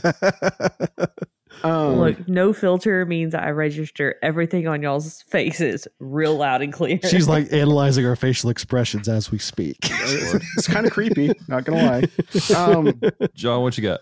I only had one other point outside of what what's been discussed on this, Yeah. which is um, the explanation at the beginning of this, where they're talking about the reasons why Oz and whatever it's called. I call it the Earth Defense Force, but I know that's not their name. Earth Uh, Sphere Alliance. Whatever, uh, EDF. That's what they are. Uh, explanation of Oz and the EDF in the in the in this uh, is beginning to feel a lot kind of it feels a lot like a critique on the UN. I can see that. Um, yeah, I can definitely see that. And and it's funny you're saying defense force. You know, Japan has they don't have a military. Mhm. They have a defense force. They're they're legally not allowed to have a, a military. Yeah, it was part of the terms at the end of World War II. Right. And so in the 90s, if I remember correctly, uh, not that I was like, you know, actively in Japanese history at in the 90s, not taking note of their politics, but there was some some tension, if I remember correctly, about the restrictions on Japan as a country Mhm. coming from world powers such as the UN. So that's it's highly possible that was somewhat a, a critique on the UN. It's just when they when they started going into it, I'm like, they are literally describing the UN right now, a global organization that was designed initially to prevent further massive wars like World War II. Uh, in in fact, you know, the the UN was designed at the end of World War II by uh, Franklin Roosevelt for that express purpose to never see that happen again. Um, Mhm. and I and it, it honestly feels like an open critique. Like, yeah, that's an that's a great ideal, but if you give too much credence to this type of an organization, stuff can get out of hand. Well, especially since like with the context of like oh, even I gave today about Wu Fei's colony, Mhm. how the alliance was going to ex- was going to basically literally gas the entire colony. And remember, these aren't just like you know, you know the size of Shreveport colonies. Mhm. These things are monstrously huge. Yeah, it's it's not Shreveport, it's Louisiana. exactly. Yeah. Um, but I mean, you with you talking about the Wu Fei thing, that makes sense because Zechs talks about how the Alliance came in and destroyed his kingdom when they were on board with the whole idea of joining up with the Alliance, but they needed, you know, somebody to make an example out of. Mhm. Uh, and and so yeah, that that to- that check the story with uh, the Wu Fang clan um, completely checks out with uh, with the whole narrative on this. Then yeah. it it, it, it just kind of struck me funny as just uh, it just kind of like thumbing your nose at the UN just a little bit, just be like, hey, you know what? Think about this. Yeah, totally. All right. Well, ladies and gentlemen, one more episode left.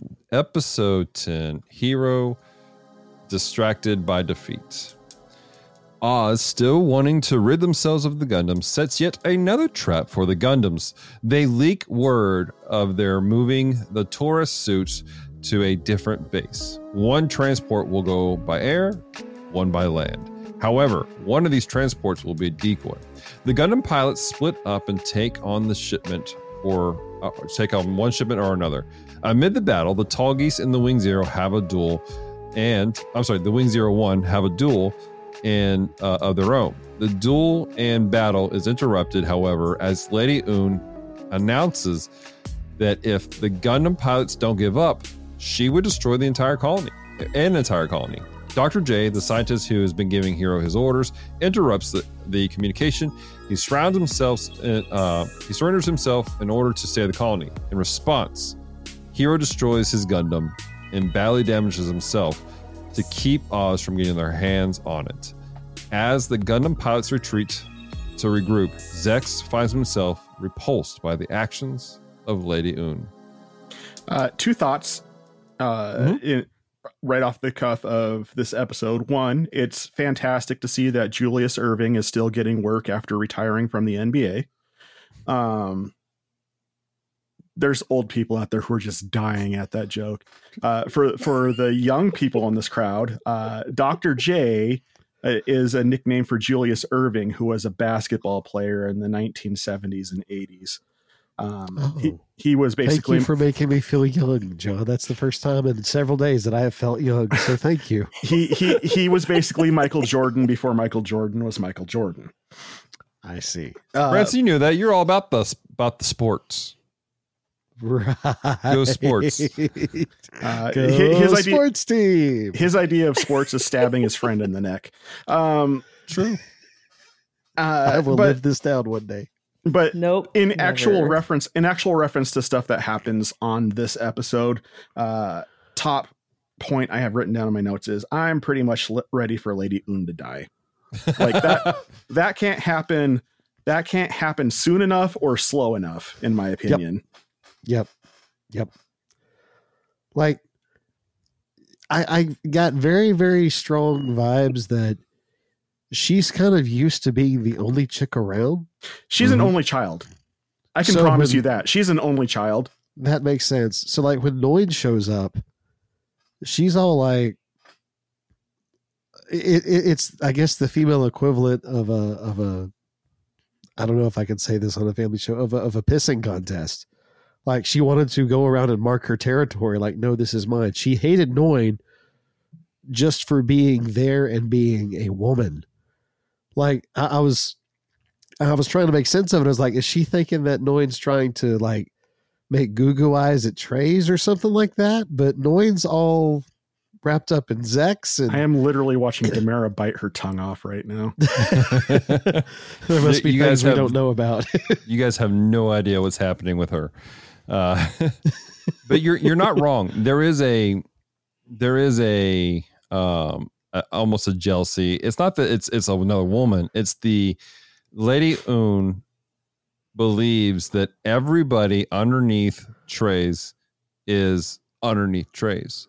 They're not worthy to even look at his boots, her included. And so for to see Treize praising Zechs and his team, people who are doing things that she doesn't agree with the way they're doing it, and not fulfilling the way that she perceives Treize vision, bothers the crap out of her. Okay. So she's like some stalker fan who one day goes crazy and tries to kill her the object of her affection or something like is that. is the term Stan S T A N Stan? She's a Stan. Yeah, I, I get what you're saying. That's a reference to an Eminem track. Yeah. Uh, but yeah, I, I I get what you're saying. But honestly, I, I don't I don't care what her reason is. I'm ready for her to fall into a slow moving meat grinder. Demar, you got any thoughts on this? Feet first, by the way. Oh, I have I have plenty of thoughts. Okay. Um, for sure, I can't go too far, but I can tell you that this episode is where you see a lot of shifting mentally with Lady Une. And it's going to be a huge dynamic that actually exists in real time today. Like, if you meet people, you can actually see this in real people, real symptoms. Mm-hmm. And it's the most real mental health you could actually find in an anime. If for it to come out in the time period it came out in it's really impressive. Like they is it amazing. Like I could use this in therapy to demonstrate the reality of this mental health issue. You need to borrow But- the DVDs. Yeah, I can't take those DVDs up there. You know why? okay, so let's just move on.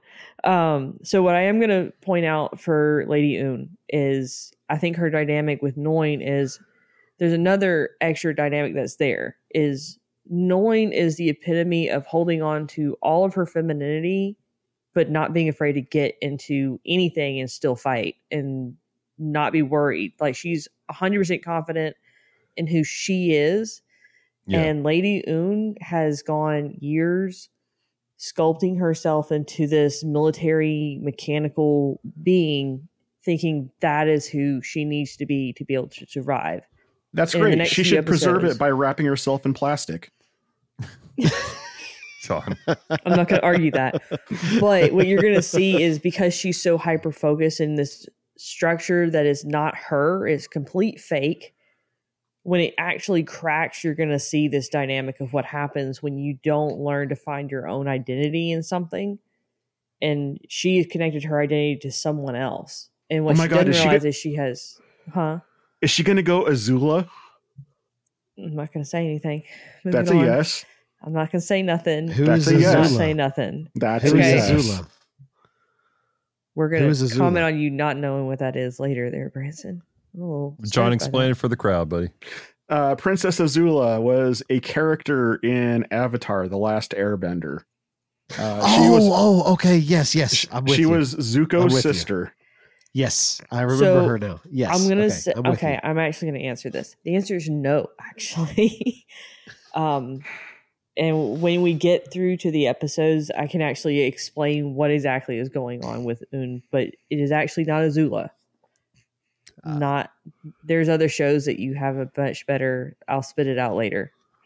But this is not the episode to let See it out now, on. now, see this kind of sucks because you've captured my fascination. Because like abnormal psychology is like my jam. It's what Oh, it's what it's it- about to come Oh, screaming sir. out. It is coming out soon. You're in for a ride. Just buckle up. I, I Yeah. that this excites me because like the like people think I'm a weirdo because I enjoy reading about serial killers just because I'm fascinated by their psychology. Um, and then this whole episode makes total sense now.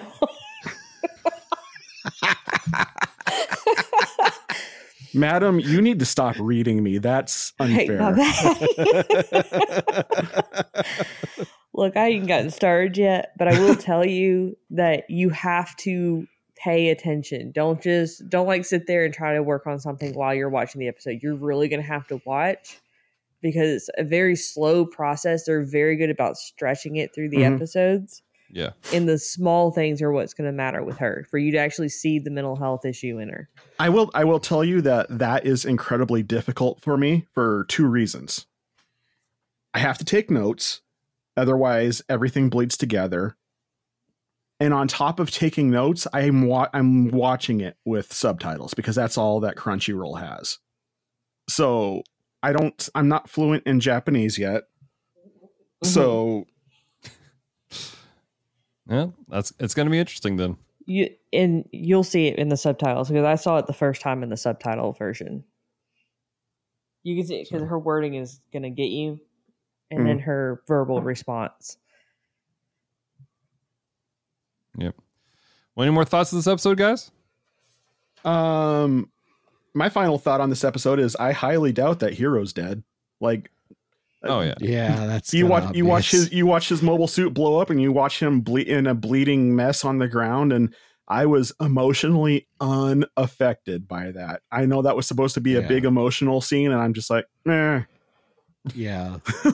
I, I- it it probably it probably helps that we know there's an entire series to go here. I will I will tell you this much. Uh, I, knowing what I know from listening to you guys talk about the first Gundam series and having watched as much anime as I've been binging on since I got Crunchyroll, it's I, uh, Gundam would not be above killing off a main character and still continuing the series without it. Um, and this I don't, I don't.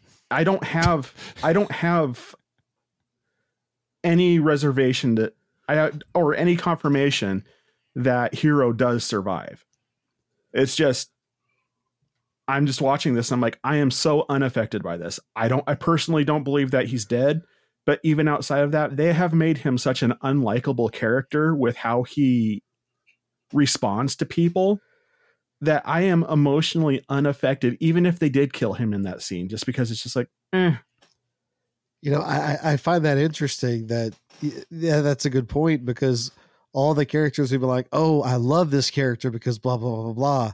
I hate this character because blah blah blah blah blah." We haven't talked about Heero like at all, except for the few times that he's the main character. Like we just talk about what he does. No one's mentioned how they connect to him in any way. I think you you've made it struck a an interesting point there. I mean, it's I wasn't mean, like, affected either, but literally, literally, the guy jumped down in a hole, saved a 300 kilometer radius from becoming a nuclear wasteland. And all of us were more focused on this idiotic fight between Wu Fang and Treize. you mispronounced epic. No, I didn't.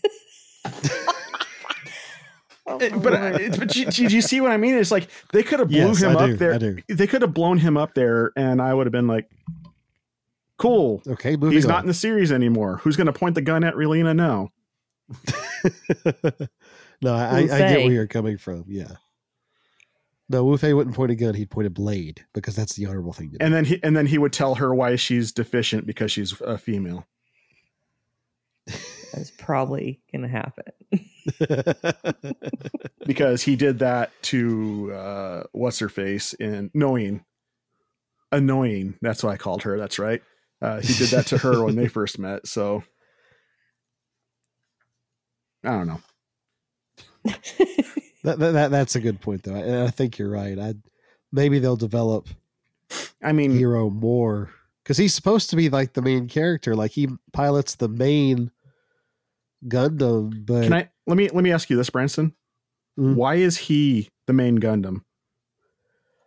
because he pilots zero one and that's the one that looks the most like the gundam from the movies so i just automatically in the mobile suit gundam movies there was only one gundam suit and it was the the rx-78 or whatever Okay, and wing one looks the most like it like it's the most callback to it so i guess i just automatically assume That that's the primary gundam of the that group. brings up an interesting conversation about what makes a Gundam and what is not a Gundam. Uh, this has been an ongoing fight. If you're in some of the the the um, Gundam Facebook groups, there's a, there's like what makes a Gundam? Like how do you know a Gundam is a Gundam? Uh, every time there's a new Gundam series, there are people like that doesn't look like a Gundam, and everyone's like, well, what does one look like? I mean, if you look at them, they're all kind of different in some fashion. Are the the quote unquote main Gundam. Um, there, there's the joke that well, if you just throw a V fin on the head, then it's automatically a Gundam. Um, that may not be wrong like that's kind of become a thing. Um, there is a conversation in the manga about the colors of the Gundams, and uh, there is a particular character. I don't want to say who because it comes out. It, it becomes prevalent later. who is looking at the. It's a flashback of the production of the Tallgeese. And there's a conversation about the coloring of it and the coloring of it, uh, and the the wanting to color it to look like a hero. And there was a conversation about what colors represent a heroic character, and um, the red, white, and blue, ironically, come off as the heroic colors in Darn the straight. majority of the Gundam series. like the majority It's of the them. colors of freedom. I mean, y- you you looked at the RX seventy eight, red, white, and blue. Um, you look at the uh, the uh, Ariel um, from uh, Witcher Mercury, red, white, and blue. Even though the red's just super red only shows up briefly. Um, I'm and about so to throw out others for you and Oh, yeah. shows I they mean- haven't seen, like Exia, Burning- and then Burning Gundam from um, uh, G Fighter. yep, Well, the strike. There's strike also freedom. stylistically though the the Gundams like you talk about heroes, the Gundams look like samurais with armor, whereas the mobile suits that belong to Oz and the Alliance, they look like grunts. They look like standard issue GI. They look like Zaku's. Yeah, That's on purpose, I believe. I believe Yeah. that is a, a purposeful act um, to make the callback, to have that that callback to the original series of this is a enemy, this is a bad guy unit of some sort. Yeah.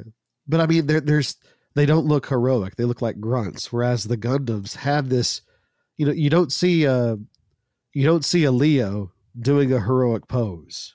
Mhm. You don't see uh, a an Aries doing a heroic pose, but you see Gundams. They're not even doing anything. They're just standing there, but it's in a heroic pose. You know, so just the the the design. It's I, I guess it's just worked into the artwork. You look at it, you say, okay, that is a Gundam, and this is not. It's just a big mech suit, and the difference is just in the way it looks. Mm-hmm. There's a vibe to it almost. Yes, a vibe. That's what I was trying to find. Thank you. That's the word. Vibe checks. But here's the question though. Would you consider would you consider, consider the Tallgeese as a Gundam? I I I consider the Tallgeese the the prequel to the Gundams. It is the it's the prototype Gundam. But it's not a Gundam. It's But not it made is out of the- Gundanium. I Believe it is actually. It is. Because that, wa- that was the biggest thing that you said that has stuck with me since my journey into uh, m- my fandom, my Gundam fandom, Right. uh, which is that what defines a Gundam changes from series to series. Right. Um, in The Witch from Mercury, it's whatever has the Gund format. Um, in this one, it's whatever mobile suit is made out of Gundanium. Um, I'm sure there's ones in other series, but again, my exposure is fairly limited. Um, Yeah, So- totally. so, with that said, though, um, I, I'm now on a hunt to find out what Tallgeese was made out of. I think he is like, is made of Gundanium alloy because I feel like of a was a later episode where his parts are used for something. Mm-hmm. I'm just, I'm trying to keep my mouth shut. And you're not making it easy since you're researching, and I'm like, I can tell you the answer because it's already in the show. Right. For the record, there's well, like 98 episodes, and I fast tracked to 40 episodes. Good Yeah. lord, there's 98 episodes to this show. no. yeah. There's there's Well, there's 98 98 on. No, there's 98 on Hulu because I think the dubbed and the subbed are counted. yeah. possibly. There's 49 Oh, okay. episodes. Okay, I was about to say we need to be doing more of these at once if that's the case because we'll be we'll be doing this until Jesus comes back. If um, the Gundam Watch Heaven Edition. For a special guest, we have the Apostle Paul, who you may find has Sir? we- I- I- strong. sir, I have already outlined the Gundam, the the Jesus Gundam. We we talked about it in the Christmas episode. right. I heard that. I heard that. Yes. All right. So that being said, any last uh, thoughts on the last five episodes we watched? I'm excited. Episodes six I'm, and ten. I, I can legitimately say that my perspective has changed on this series and with these five episodes. I'm I'm genuinely excited to see more. And uh, just to give everybody a peek behind the kimono uh, that's listening, um, I literally watched these epi- all five of these episodes yesterday Mhm. uh, to prep because I I like to keep my thoughts and and the episodes fresh in my head before we record. Otherwise, everything just turns into a ball of mush. Um, and I was frustrated after the fact because I couldn't find anything on uh, Crunchyroll that I wanted to watch that really hit the vibe where my brain was at because I had just got done watching these episodes and I wanted to watch more, but I couldn't because I needed to save that for the next episode. So my perspective yeah. has shifted on this particular series. I This- gotcha. This, this series of episodes, like I said before, especially with episode seven, it's got me to care more about the plot. Before I was just enjoying, like I said, the animation, the action. I mean, who doesn't love giant robots fighting it out in the sky? Right. or on the ground. But this is the first set of episodes where I'm like, no, I actually care about the characters. I care about the story. I want to see how this plays out. So this this set kind of created a shift for me too. I, Yeah. I I am a little bit concerned what it says about me that I'm identifying with one of the big bads in this show, though. We'll get. know- I, I, I'm going to tell you this. I, I, Zechs is one of my favorite characters in the entire series. So Given given what happened in the Mobile Suit movies, and what Char, which is the character that Zechs seems to be modeled after, mhm. I question how much of the big bad he really is. He he's definitely not a good guy, at least not right now, but given the the inner struggle, the, the way he handled Otto sacrificing himself to pilot Tallgeese, his sense of honor towards his family and that he shames his family and just kind of accepts that because he thinks it's what's for the best. That's not villainy to me. He might be on the quote wrong side of the war, but that's one of the things that we discussed with the last movie is that this show, at least these two iterations, is really good about making you question, well, is the bad guy really the bad guy? Is the good guy all good? I mean, you know, I also want to ask this question. I think Dallas is going to be the only person who can answer it because he's seen both properties. But is is it intentional that Lady Prospera's mask looks so much like Zechs' mask? yeah, it's a type. Like right, but I mean, is it is it intentional? Like, do they share? Do they share the qualities that would require that mask, so to speak? Of hiding your identity. of being kind of a kind of a bad person for the right reasons. Again, that's one of those. That is that is the trope of the mask. They're villainous, but are they villainous? you definitely don't want to wear a mask to your first day on the job. True story. This is this is Hey, a bad idea. And you don't Real want to quick. ever celebrate your birthday. Just yeah, never celebrate birthdays. uh, even oh, our Christmas specials. oh, um, so the answer the question from earlier because I, I, it was bothering me. I was looking it up, and everyone's like saying, "Oh, the Tallgeese is made from titanium alloy." But the more I dug into it, um, this is what I have. During the one year war, the Earth Federation forces, the EFF uh, Project V, developed Luna titanium alloy, later known as Gundanium. ah, So the Tallgeese is a Gundam. Well, there you go. He's a dumb I. Gundam, but he puts he puts the dumb in Gundam. But yes, he is a Gundam. Better than that dadgum Deathscythe. Anyway, so moving on, I ladies will and gentlemen. fight you. And you you hit your sister So- with that comment too, sir. So Oh, Damara has there's there's another one you guys don't know about. Damara prefers more. There is one. Yeah, there is another Gundam. there was like, yeah, he's right. I can say I can say my arm is mostly functional now, so I can Let's get go. started. I can get started on my gunpla. So all right, awesome. get it going. All right, so ladies and gentlemen, um, you've heard around the board uh, from most of us. Damara, real quick, summarize. D- are you enjoying the second round of these episodes, or are you just like, really, Dallas? Um, can we just hang out like regular siblings? Um, And by regular siblings, I mean totally abandon you to be raised by somebody else while I go off to war and change my name and I fight to rebuild our kingdom. Normal sibling stuff. Yeah, I don't think normal exists. Okay. if I Um, was to define the the two of yours relationships, normal siblings would not be on high on the list of adjectives I would use.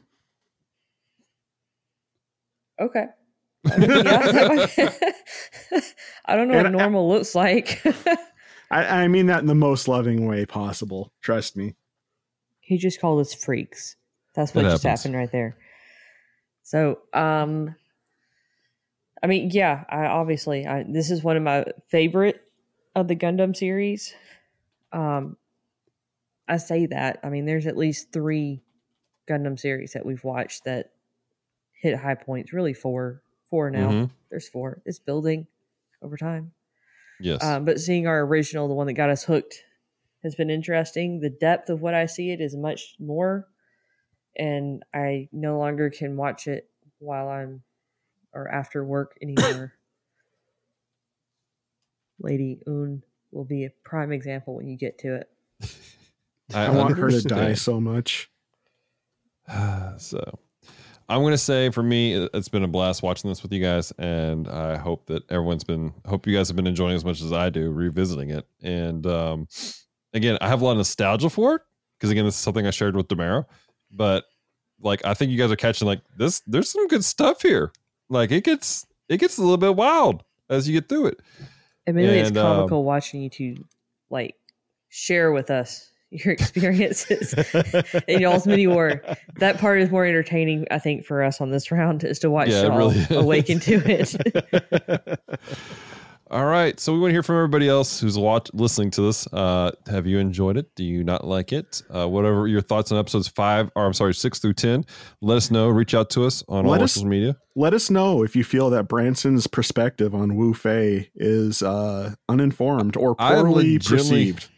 Cons- I'm curious on how people are, are receiving Branson's high praise for what may be one of the most disliked characters. I like I said, I appreciate characters with rigid senses of morality because when you put them in situations where those rigid senses are tested, I got they got to decide what they really believe versus what they're just taught to believe. It is a beautiful thing. Understood, sir. I will say this: it's it's remarkable that me and Branson get along as well as I do because he's a lawful good alignment and I am chaotic neutral. I'm I'm more neutral good. I, No, I'm a not. little bit towards lawful good, but I- Superman, no. you are lawful good to the core. I don't want to hear about it. now we have Superman. Okay. All right. Well, That's guys, we're going to Thank you make a much. quick transition to our maintenance reports. Let's jump into it. Now loading the cruise maintenance reports. Reports begin in three, two, one. All right, and welcome to the maintenance reports. This is the portion of the show where we take what we just watched, episodes six through ten of Mosu Gundam Wing, and we bring some encouragement to you guys. We look for some some some deep seated spiritual truths that are designed to encourage you, challenge you, help you take your next step with God. Hopefully, let you walk out of this place knowing that you're loved and you're cared for. So, uh, Damara, would you like to share your maintenance report? Uh, uh, yeah, sure. Okay, so I'm going after identity because there's several areas in the show in the past five episodes where we got to see a glimpse of that questioning of one's identity. I think this is something that in every person at least once in their lifetime questions their identity about who they are. Yeah. And when you reach a point where you begin to learn that your identity can no longer be rooted in a thing or just your job or like your school, if you're a kid and you're going to a certain school and you like root that identity into your school, um, there comes a time when you learn that you got to root your identity into something far more totally. um, which is funny because this week at work we're starting on step two in AA, and that is when you begin to make the decision. You're not even making the decision; you're approaching the idea that there is a higher power in existence, Hmm. and learning what does it mean to surrender to a higher power.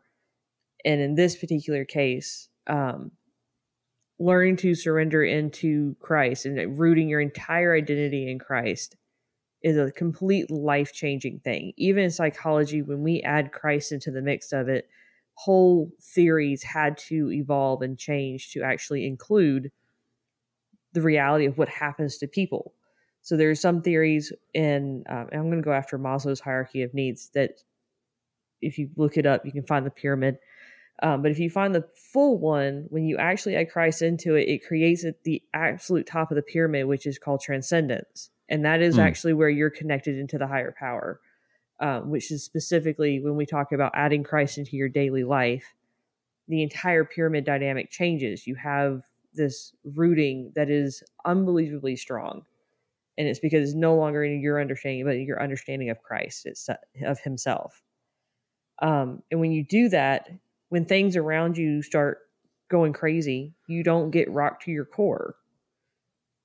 It's really more of you're still standing. The whole house can come down around you, but you're still you're still there. You're not Mhm. completely broken. Um, so that's that's kind of where I'm going. I'm trying to think of exactly because there's many people in the Bible that their identity had to be rediscovered about who they are. Um, and Yeah. one of the prime ones that comes to mind is actually Moses, because he grows up in an entire culture where he's raised a certain way, and the reality is that's not even his culture. Yeah. It is someone else's culture, and he's wrapped his identity in it. And when he breaks from that identity, he has to rebuild and root himself in the Lord. And then eventually, he ends up saving his own people and being able to take them out. With that being said, um, earlier in the show, we mentioned, um, actually, John mentioned about David. hmm I actually had Moses come to my mind because Moses is taking the people to get to the promised land, but he never actually enters the promised land because of where the people are at in that Mm. moment. And he they that promised land is reclaiming something Right. that is there. So there's a kind of a connection to that moment when we have Zechs trying to retake his homeland. That's. That's the same thing that Moses was doing, and instead it becomes his predecessor, not predecessor, his heir, so to speak, is the Mhm. one who actually takes the land. But to take that land, he had to be willing to face trials and tribulations and be willing to actually go into battle to find that. And sometimes when you really root yourself in your own identity in Christ, Mhm. facing off with those giants it you realize hey I, I actually can walk in this because i'm not walking in alone i'm actually walking in with god Yeah. and it's such a different dynamic to be able to walk in that and to find that power when you really root yourself in christ Yeah, totally. That's good, Demar. That's real good. You guys got any thoughts on that before we move on? that's my group for tomorrow too it's just foreshadowing this is going All to happen right. because i'm not going to forget that now Demar's gonna walk in. So let me tell you guys about Gundam.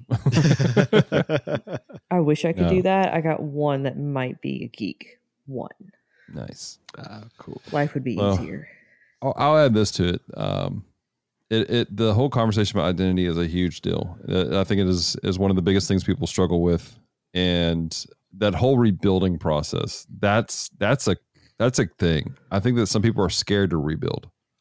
Um, they're scared of the crisis moment, but I think they're more scared of the rebuilding process because I think some people are scared of that they're going to screw up, that they're not going to do it right because there's expectations. There's things being thrusted on people to for their identity to be something, um, even when they're trying to root it in Christ. And my encouragement is for those who are who are in that rebuilding process, um, trust the Lord.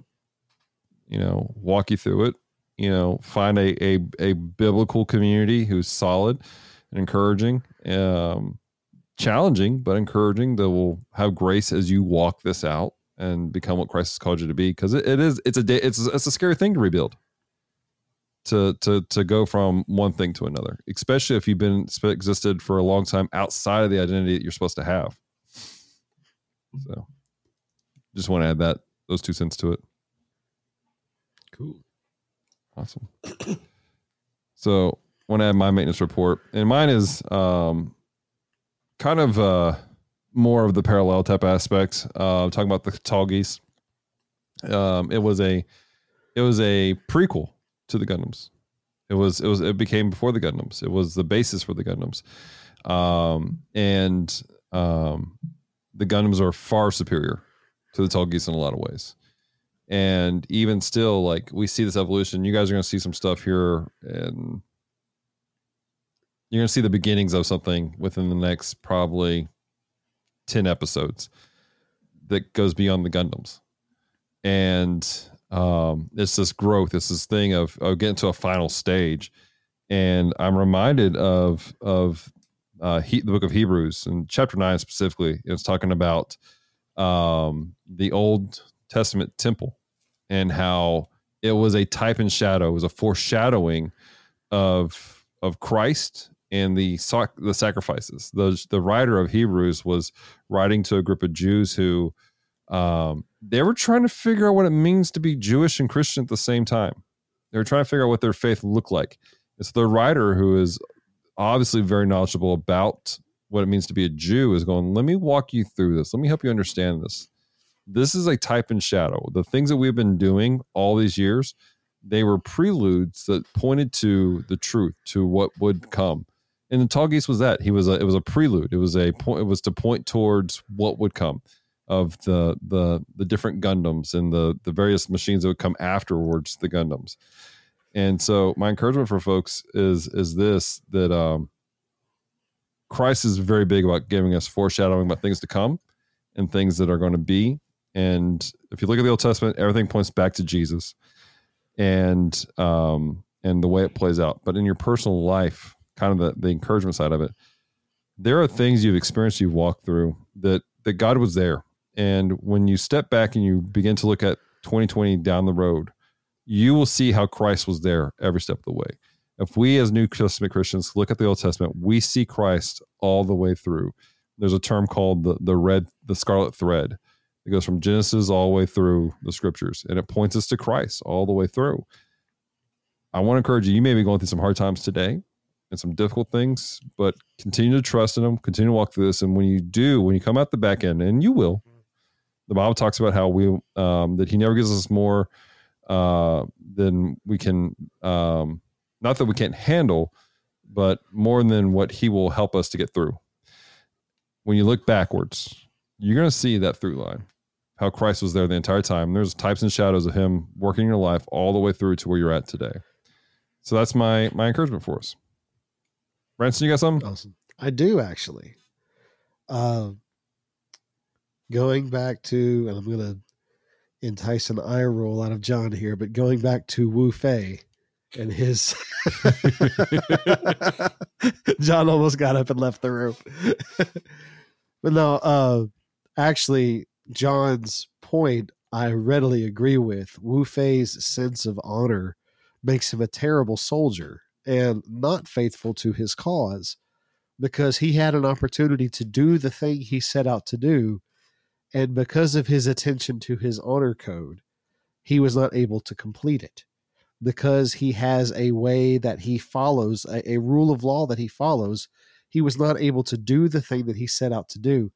And that reminded me of uh, the account in Matthew chapter 12 where Jesus heals a man with a withered hand on the Sabbath.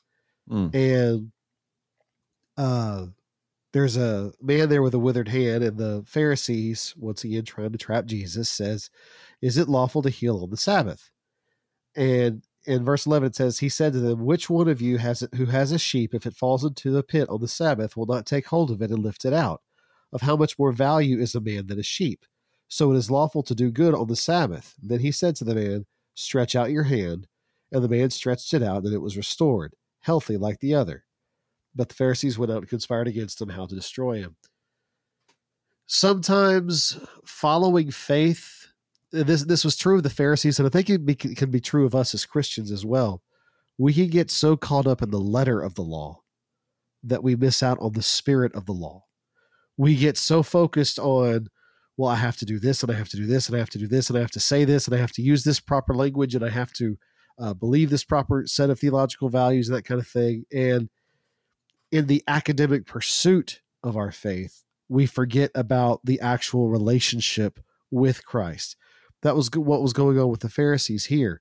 They were so Hmm. focused on keeping the laws about the Sabbath that they completely missed sight about what the purpose of the Sabbath was. And that was to have a day of rest, a day to remember the Lord.